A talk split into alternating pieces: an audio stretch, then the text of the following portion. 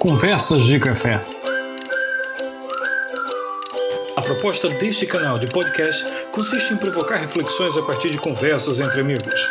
Colocamos em pauta os temas mais diversos, partilhamos ideias e percepções, expurgamos nossos demônios e, como quase todas as conversas de café, quase sempre salvamos o mundo. Pois então, estamos hoje aqui no nosso café com o professor Jassuípe Moraes, que vai conversar um pouquinho sobre educação financeira, não é, Jassuípe? Pois é, Rune, precisamos falar sobre dinheiro, né? Um momento de pandemia, um momento de limitação dos recursos, e aí muitas pessoas com, com mais gastos e um histórico de endividamento muito grande. Nesse momento agora, é, acho que é um dos assuntos mais importantes da gente discutir sobre a educação financeira, a, a perspectiva da psicologia econômica, né, ou, ou, do planejamento financeiro das pessoas. E, logicamente, em, em, um momento mais adiante, a gente falar sobre poupança, sobre é, alguns valores que a gente economiza nesse momento agora, como algumas pessoas estão saindo de casa, consequentemente estão economizando combustíveis. Né? Então, isso basicamente aumenta as despesas com, com energia elétrica, com algumas coisas, mas eu entendo que seja um momento, é sempre um momento de falar de educação financeira, né, Rony? Eu vejo que é, tem os jovens de hoje, a gente tem muita gente em casa que não conversa. Então, eu tenho até um projeto de extensão na Universidade Federal da Paraíba aqui, e ela, ele justamente ele tenta trazer essa discussão na família. Né? Os pais geralmente não mostram a realidade financeira para os filhos e aí criam perspectivas de, de, de luxos, de confortos que às vezes afeta e compromete a, o orçamento familiar, as finanças pessoais, né? Então, é, essa temática ela é uma abordagem que, no meu entendimento, ela deveria ter desde a tenra idade, né? Ou seja, e desde criança a gente começa a preparar o futuro adulto para que ele comece a entender que os recursos são poucos, eles precisam ser bem administrados, né? Já dizia uma filósofa bem conhecida minha querida avó que falava que dinheiro pouco é para ser bem cuidado. Então, basicamente. É. Eu... Dinheiro na mão é vendaval, né, José? Também, né? Mas assim, a educação financeira, ela, ela até bem pouco tempo estava na discussão de, de meter educação financeira nas escolas, não é? Para começar a tratar justamente desse tema é, com jovens, para eles começarem a aprender a administrar o dinheiro, mesmo pouco, começando com pouca gestão, mas já tendo uma noção básica de como cuidar do, das suas finanças. Sim, é, o, a, discussão, pelo menos aqui no Brasil, basicamente, eu não sei como é que está em Portugal, mas no Brasil a gente é, percebe que teve uns indicativos de se criar uma disciplina no, aí nos estudos em nível de ensino fundamental e médio, basicamente, que é. E nesse sentido, as coisas não foram ainda muito bem implementadas, mas ah, as discussões em, em, nível de projetos de extensão, em nível de, de palestras, por exemplo, aqui no Brasil a gente tem a Comissão de Valores Imobiliários, que é quem cuida aí basicamente das empresas que aplicam no mercado de capitais e com isso eles estão trabalhando muitas temáticas, né? A necessidade de falar de dinheiro nas famílias é um ponto muito relevante, né? E também a ideia da é, a questão do comportamento das pessoas, né? Porque os gastos às vezes eles são é, muito originados por questões psicológicas, compulsão, da mesma forma que tem a compulsão por por alimentos, por várias coisas, você tem compulsão por gasto também. E às vezes aquelas pessoas que têm compulsão geram um endividamento muito grande. Esse endividamento é um problema muito sério porque reduz o crédito, as pessoas perdem os créditos. Né? Aqui no Brasil a gente chama de SPC ou Sistema de Proteção ao Crédito e muitas pessoas perdem esse e não conseguem financiamento para nada, para uma casa própria, para alguma coisa, por causa de um histórico de endividamento e é uma questão compulsiva. Então, a, a ideia de finanças comportamentais, a discussão da psicologia econômica é um ponto muito forte aí que a gente é, precisa debater, precisa levar adiante isso aí, né, Rony? Pois é, o que me chama sempre a atenção com relação a isso é que é uma sociedade que tem a necessidade de ser pelo ter, não é? Então eu preciso ter alguma coisa, preciso ter é, o smartphone que é da última geração, o que é mais moderno, o que está todo mundo utilizando. Eu preciso ter a roupa que, que tem a marca X, Y, porque é o que me dá status. E, infelizmente, nesse, nesse desejo quase que constante, né, nessa, nessa vida efêmera que, que se vive para poder ser pelo ter, o dinheiro ele se esvai muito rapidamente e as dívidas, como o senhor acabou de referir, muitas vezes vão só aparecendo, crescendo cada vez mais e, e é muito difícil administrar. É engraçado porque isso não só a gente não vê apenas com pessoas muito jovens, a gente vê em todas as idades, não é mesmo? É, isso é um problema, é um fenômeno, como dizem alguns colegas, que a, ele atinge todo tipo de é, e, e todas as gerações. Né? As pessoas, basicamente, elas veem e aí são muitas coisas, né? Aquela história de viver a vida, viver o momento, de que tem muita gente que gasta. Quando vai gastar dinheiro, o primeiro mantra que coloca é a gente vai morrer mesmo e vai deixar dinheiro para quem, não sei o quê. Mas esquece do dia de amanhã, esquece de que precisa é, ser, é, prover bens materiais para pelo menos sua alimentação, sua sobrevivência.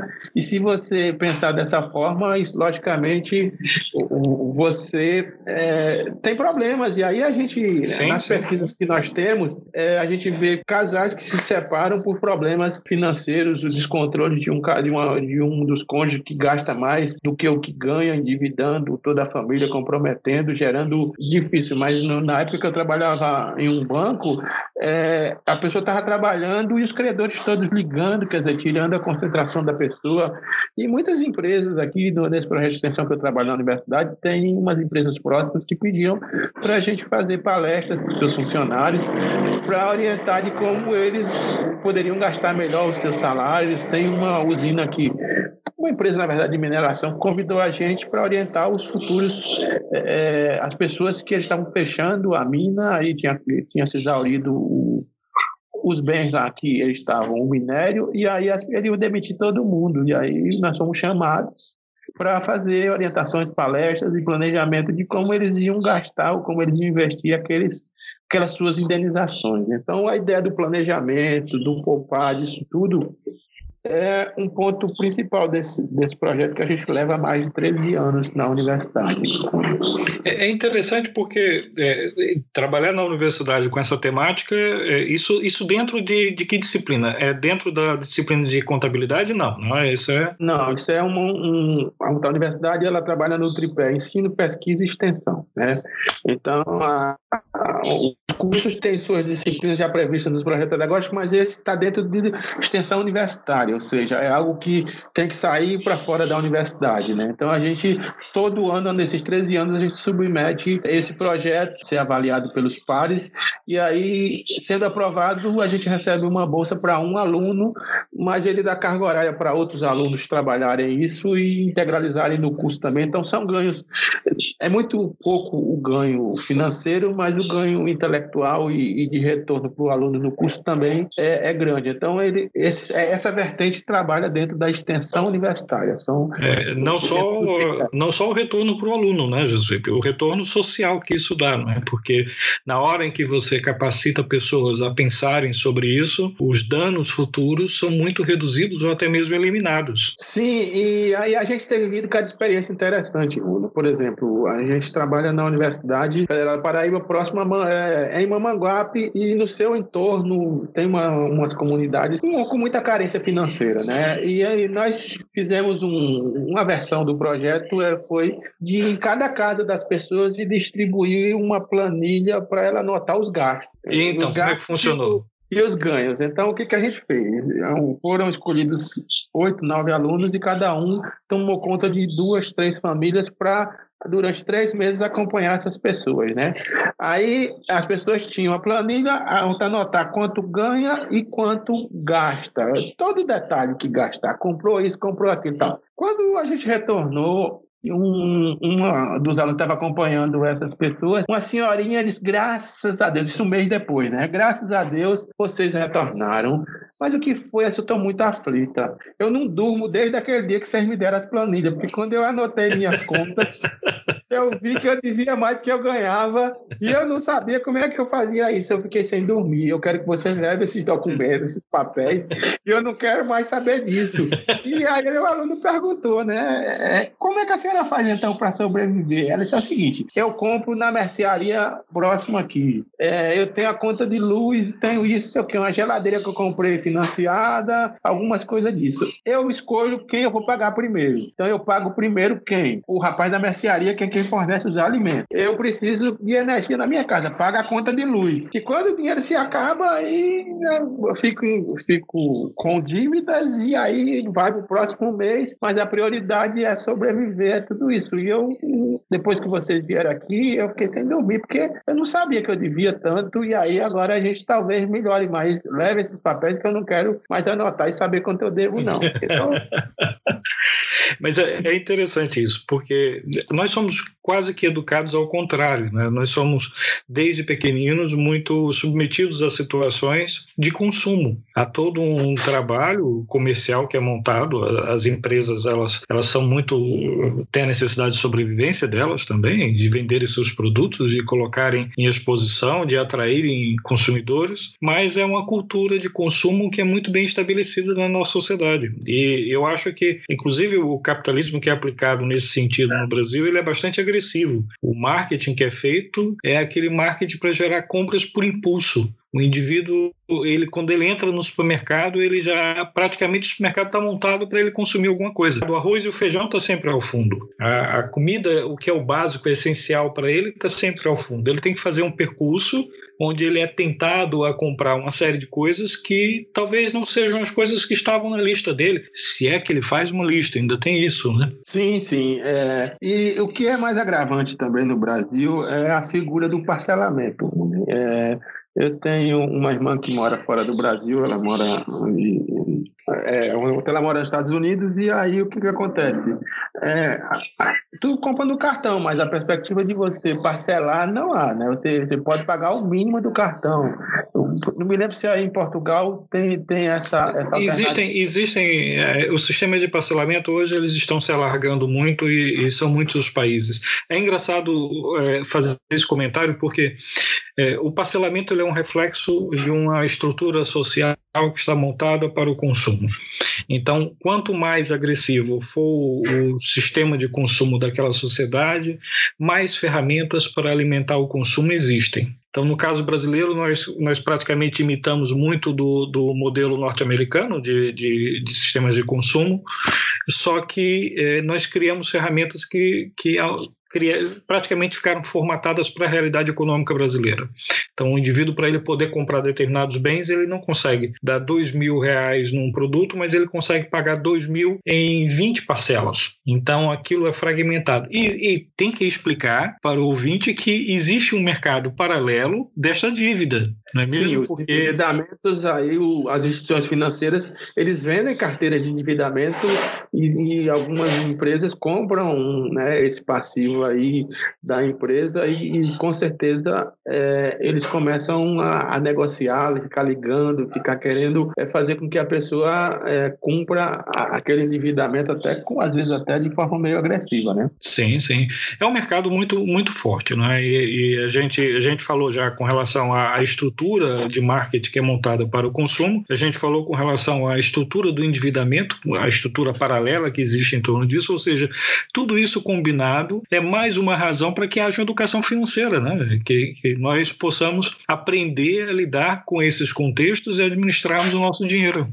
É, e para isso, o, o, nosso projeto criou uma planilha básica que a pessoa anota as despesas e a receita na planilha do Excel, né? Porque a gente já estudou e já conseguiu analisar diversos aplicativos de, de controle financeiro, mas todos eles pedem número de conta, é uma complicação tão grande no mundo que alguns alunos do projeto, a gente testa primeiro com os alunos do projeto, eles, eles fazem isso e tem muitos que disseram que melhorou muito, eles se envolveram mais no programa de casa, na questão da, de economizar energia, né, de esquecer televisão ligada, equipamento ligado, e dentro disso, de, alguns que tenham, lógico, rendimento, assumissem pagar alguma conta da casa. E, e teve um aluno que relatou que eles dividiram as contas lá na casa e tinha uma irmã deles lá que ficava muito tempo no chuveiro de água quente, né?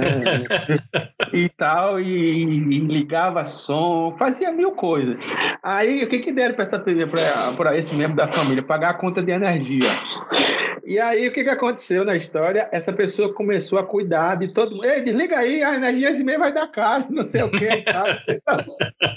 é, é, é, aquela coisa, a divisão de responsabilidade, ela gera alguns cuidados que as pessoas, às vezes, em alguns momentos, nem atentam. Quando você não participa das despesas de uma casa, quando você não contribui, é, é tudo muito fácil, né? Mas aí os banhos dela em chuveiro de água quente é, diminuíram. Você vê, aqui no Nordeste do Brasil, né? E, e nessa perspectiva que o hábito aqui é muito tomar banho de água gelada, de água fria, né? Para refrescar e tal. Mas é, é isso mesmo, são detalhes assim que são muito interessantes. É, e aí a gente semana passada até fez uma discussão por meio do Instagram com um professor, o professor André Luiz, que é de Salvador, Bahia. E a gente estava falando sobre a mesma temática, educação financeira, né? E, e até que ficou um mantra perante com os alunos, é uma coisa que não é nova, mas ele disse, olha, toda vez que você for gastar, ou você for fazer uma compra, use três variáveis. Quais são as três variáveis? É, primeiro, você tem consciência que você quer. Então, é, se pergunta mesmo, eu quero. Tá. Aí depois você se pergunta, eu preciso? Eu preciso disso que eu quero comprar? E por último, você pergunta, eu posso? Quer dizer, eu tenho condições de pagar? E aí ele disse que, seguindo esse mantra, ele já deixou de comprar muitas coisas nessa pandemia, né? Ou seja, nesse período agora é, que todo mundo está com a compulsão de comprar online, né, entrega em casa e tal. Por exemplo, aqui em casa a gente está com os gastos de alguma coisa na, nos alimentos entregues pela e aí comprados por cartão de crédito e tudo mais, mas uma coisa bem controlada. Mas o consumo, independente se o povo está circulando ou não, o consumo acontece, né? E sim, essa compulsão, sim. às vezes, e, e, o que eu vejo, Rune, é que você, comprando no cartão de crédito, você gasta mais do que você tem dinheiro na mão. É, essa é uma tese minha, entendeu? Porque você com uma nota de 100 euros aí, vou, vou falar em dinheiro que vale, né? Você com uma nota de 100 euros, você pega esses 100 euros, que no Brasil vai virar em torno de 5 mil reais. Você troca uma nota de 100 500 euros. reais. É, aí você, basicamente, você com 100 euros na mão, você troca já fica com 70. Ou seja, eita, já gastei, já tô. Você no cartão de crédito, você vai passando lá e não vai nem sentindo quando você vê, pelo que eu tenho conhecimento de alguns familiares, tem gente que tem pena de gastar dinheiro quando está com dinheiro. Quando está cartão de crédito, não está vendo o dinheiro ali desaparecer, né? Então, basicamente. E eu tenho até um sobrinho que uma vez ele veio aqui em casa, aí eu falei, tio, por que você não compra tal coisa? Eu digo, já não vou comprar, não, porque eu não tenho dinheiro suficiente para comprar. O senhor não tem cartão? Eu disse, e o que, que tem a ver? Ele disse, não, o senhor compra do cartão, já que você não tem dinheiro. Eu disse, sim, mas um dia eu vou ter que pagar o cartão, Jean. Então, tem, tem, essa coisa meio abstrata, né, Rune? O cartão, o cartão é aquela figura distante, né? Eu, eu posso ter o produto agora, mas não, não com, com o cartão eu resolvo.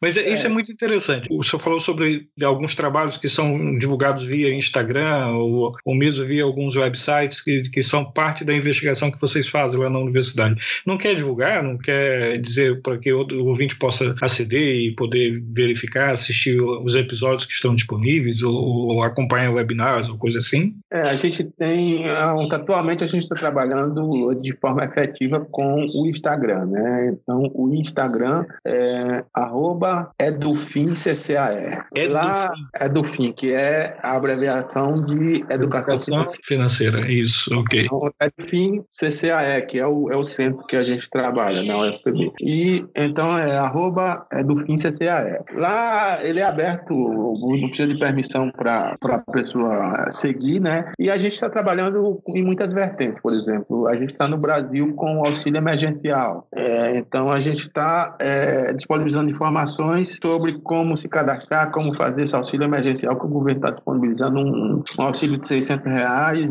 basicamente, inicialmente em três parcelas, e a gente está dando orientação de como as pessoas acessarem isso. A gente está na época do imposto de renda, declarar o imposto de renda da pessoa física, e a gente está dando algumas informações. E agora a gente recentemente aprovou, que é, é um grupo de alunos, são 11 alunos, e a gente aprovou que vai ter quinzenalmente umas tirinhas, né? Então a gente criou, quer dizer, eu já tenho um personagem muito antigo que eu uso em palestras, em aulas, essa coisa, o Caboclinho, né? Que é o neto do Zé Caboclo, meu avô era chamado Zé Caboclo, então a gente criou o, Zé, o Caboclinho, que é um menino matuto, nascido, criado no sítio, e basicamente é a minha história de vida, né? Então quem quiser até assistir o, os episódios. O, o, vídeo no YouTube é Caboclinho Educação, você vai entender mais ou menos a, a, saga do Caboclinho, né? E nessa vertente a gente criou então essas tirinhas com o personagem, o Caboclinho e o Manguapinho, que esses dois, é, o Caboclinho é o mais econômico e o, e o Manguapinho é o, o, o gastador, aquela coisa. Então a gente está fazendo esse diálogo, né? Lógico, lembrando de ficar em casa, então dá o símbolo do telefone lá na tirinha e tal. Então tá tudo. E a gente está criando produtos para essa divulgação, para essa discussão. Então, isso basicamente a gente está. Isso é... serve como um trabalho social, basicamente, né, professor Jaci? Porque, no final das contas, educar as pessoas é, ou levantar a questão é, da educação financeira como um, um tema pertinente, e como o senhor bem colocou, especialmente nesse momento, é essencial. Isso é, é, de certa forma, um trabalho de relevância social, porque nós temos cada vez mais carência de nos educarmos a, a sabermos usar o dinheiro. É, porque os recursos eles estão limitados, né? Tem muita gente perdendo emprego, mas agora está pior, porque a gente tem uma população grande de desempregados com, com essa pandemia, né? E muita gente, como a gente fez uma pesquisa recentemente, 62% das pessoas, e eu achei até um número, não, não poupam. Eu estou falando numa amostra que nós pegamos de umas famílias e essas pessoas não poupam, e basicamente, como diz a, a, a boa dica da, da educação financeira de que você precisa ter como reserva pelo menos. Antigamente era três salários do valor das suas dívidas três vezes para que você tenha um tempo aí de perder um emprego, arrumar outro, alguma coisa. Mas hoje, com essa pandemia, eu já multiplico isso por dois, né? Pelo menos você precisava ter uma reserva aí de seis meses no mínimo da, das suas despesas para você ter um tempo aí para se organizar e controlando os seus gastos. Então, acho que a figura da reserva financeira é uma coisa que boa parte das famílias não existe atualmente, entendeu? Então, as pessoas. E você levantou uma, uma, uma coisa interessante que é a ideia do você se valer pelo ter. Eu acho que hoje está muito mais na ostentação, a figura do parecer que tem, entendeu? Eu acho que é, é tá, agrega mais essa variável aí, entendeu? As pessoas ah, têm uma vida perfeita no Instagram, né? Você no Instagram só posta foto bem penteado. É, é, é o prato que fez é o que vai comer. É, isso gera problema para os outros, que as outras pessoas olham, pô, a vida de fulano é perfeita, mas a pessoa só posta. Então é o, a ideia do parecer ter também, às vezes, sabe? Como a gente acontece, já discutimos em alguns momentos, né, Rune? É, às vezes pessoas adquirem carros por uma questão de ostentação. Eu tive já discussões que, que nos Estados Unidos mesmo, na, na América do Norte, você tem todo um contexto. Então, os estadunidenses, pode ser assim, a gente pode dizer isso, é, eles têm a ideia de contratar o serviço, por exemplo, de um contador, eles olham muito o carro que ele tem, a, como ele se apresenta, a ostentação dele, porque nessa vertente de pensamento, se ele aparentar uma pessoa bem-sucedida, é sinal de que ele cuida bem do dinheiro dele, então vai cuidar bem do meu dinheiro, da minha empresa ou dos meus negócios. Sim. Então, é, é, mais essa perspectiva do parecer que tem, às vezes, né? Não, Mas não é isso... Ter, né? Isso se liga diretamente àquilo que a gente estava né, logo no início conversando, que é, consoante o grau de agressividade do capitalismo naquela sociedade, e, e aqui entenda capitalismo muito afastado das questões teóricas marxistas, né? É, aqui entenda é, o capitalismo apenas do ponto de vista comercial, ou seja, o indivíduo ele, ele consome, ele usa o capital para estar consumindo, consumindo, consumindo e gerando uma sociedade de consumo cada vez mais intensa, mais agressiva. Então, a, a imagem tem um peso muito muito grande. Existe um autor que trabalha muito essa, essa questão do consumo e da sociedade, que é Philip Cutler, e que o, quem tiver curiosidade poder ler alguma coisa, nós vivemos cada vez mais estratégias de consumo ordenadas ou estruturadas para gerar determinados tipos de comportamentos. Ou seja, nós praticamente temos a necessidade de de ter inveja daquele que tem sucesso, mas sucesso naquele, naquele paradigma que foi estabelecido, né? Ou seja, o carro mais moderno, ou mais sofisticado, ou mais novo, é a roupa que é o, o tipo de roupa que ele utiliza para poder é, ostentar de alguma forma. Isso me lembra muito bem a, a, aqueles programas de pirâmides né, financeiras que eram feitos há alguns anos e que ainda hoje existem, né, com alguns produtos que não convém estar dizendo os nomes, mas é, é engraçado como que as pessoas, para poderem é, mostrar que estavam fazendo muito sucesso naquela posição, elas praticamente eram pressionadas a comprarem carros novos e a terem determinados comportamentos. Então, é, o que, que a gente consegue verificar é que isso está ligado a marketing, né? O, tá divulgar a pessoa, o, ou seja, a ideia também do marketing pessoal, né? A ideia é isso quando você se referencia, isso quando você se refere ao, ao Kotler, né? É uma pessoa que trabalha com marketing de mercado. Então, o que eu consigo imaginar nessa questão de divulgar o profissional né, esse bem conceituado por intermédio da, dos seus bens, do que ele representa, de tudo vai justamente na direção do que nós estamos conversando nesse, nesse mundo de ostentação, né? Pois. Então, vai ficar a dica para o nosso ouvinte que ele comece a, a pensar nesse tema, né? pensar na, na, educação financeira e visitar lá o, a página no Instagram, grupo de investigação de vocês, visitar os vídeos do Caboclinho, começar a buscar mais informações. Esse é um assunto muito pertinente, vai ser sempre muito atual. É, educar financeiramente é uma coisa que não sai de moda, né, Jaci? Sim, claro, e deixar bem claro para o nosso ouvinte que aqui também é uma questão muito despretensiosa, né? Aqui é um, como diz o tema mesmo, é uma conversa Sim, de café. É uma conversa de café. Estamos no, aqui não estamos a defender teses nem teorias muito sofisticadas, é uma conversa de café e, e embora é, exista, é, o senhor tem todo um background na parte contábil e tudo, mas é, aqui nesse momento não, não estamos a provocar nenhum tipo de, de fixação de conteúdos. Muito pelo contrário, é apenas uma reflexão, é uma conversa de café para provocar a reflexão das pessoas em torno de um tema que é bastante pertinente, que é a educação financeira. É, e o controle dos gastos e, e essa questão que você falou mesmo da perspectiva capitalista, né? Eu tenho até, para a gente encerrar nossa conversa de café, eu creio que eu tenho um amigo que ele me mandou recentemente um anúncio de um jornal de 1920, 28, eu não me lembro qual é a data, né? E tem um anúncio das empresas do de empresas comerciais que o anúncio vem do sindicato dos comerciantes, se eu não me engano, no Rio de Janeiro, na, na época da gripe espanhola, né? E, e, lá no anúncio dizia, basicamente, era mais ou menos o que a gente estava vivendo hoje, não, precisamos reabrir os negócios, precisamos começar a movimentar novamente a economia, o comércio, isso daí é uma doença simples, não sei o que, as pessoas que estão falecendo são as pessoas mais idosas, com mais doenças e, e tal, e precisamos basicamente é, que o comércio retome, a economia precisa sobreviver, e assim, assim, as pessoas que estão tendo sintomas é uma coisa simples, assim, as pessoas, é, quando assou o nariz ou quando escarram, sai um pouquinho de sangue, mas nada demais. Então, você consegue imaginar é, que aquilo que você já, eu tenho acompanhado o café de vocês quando conversaram sobre aquele livro A Peste, as coisas na história da civilização e, e da humanidade, elas se replicam, né? Elas simplesmente mudam é um ciclo. momento, né? Mas são cíclicas e eu acho que é importante também que a gente deixe esse registro aí de. Sim, até para reflexão. Exatamente. Pois então, pois ficamos por aqui então. Um grande abraço, Elcito. Obrigado pelo convite. Até lá. Obrigado por estar aqui. Abraço. Conversas de Café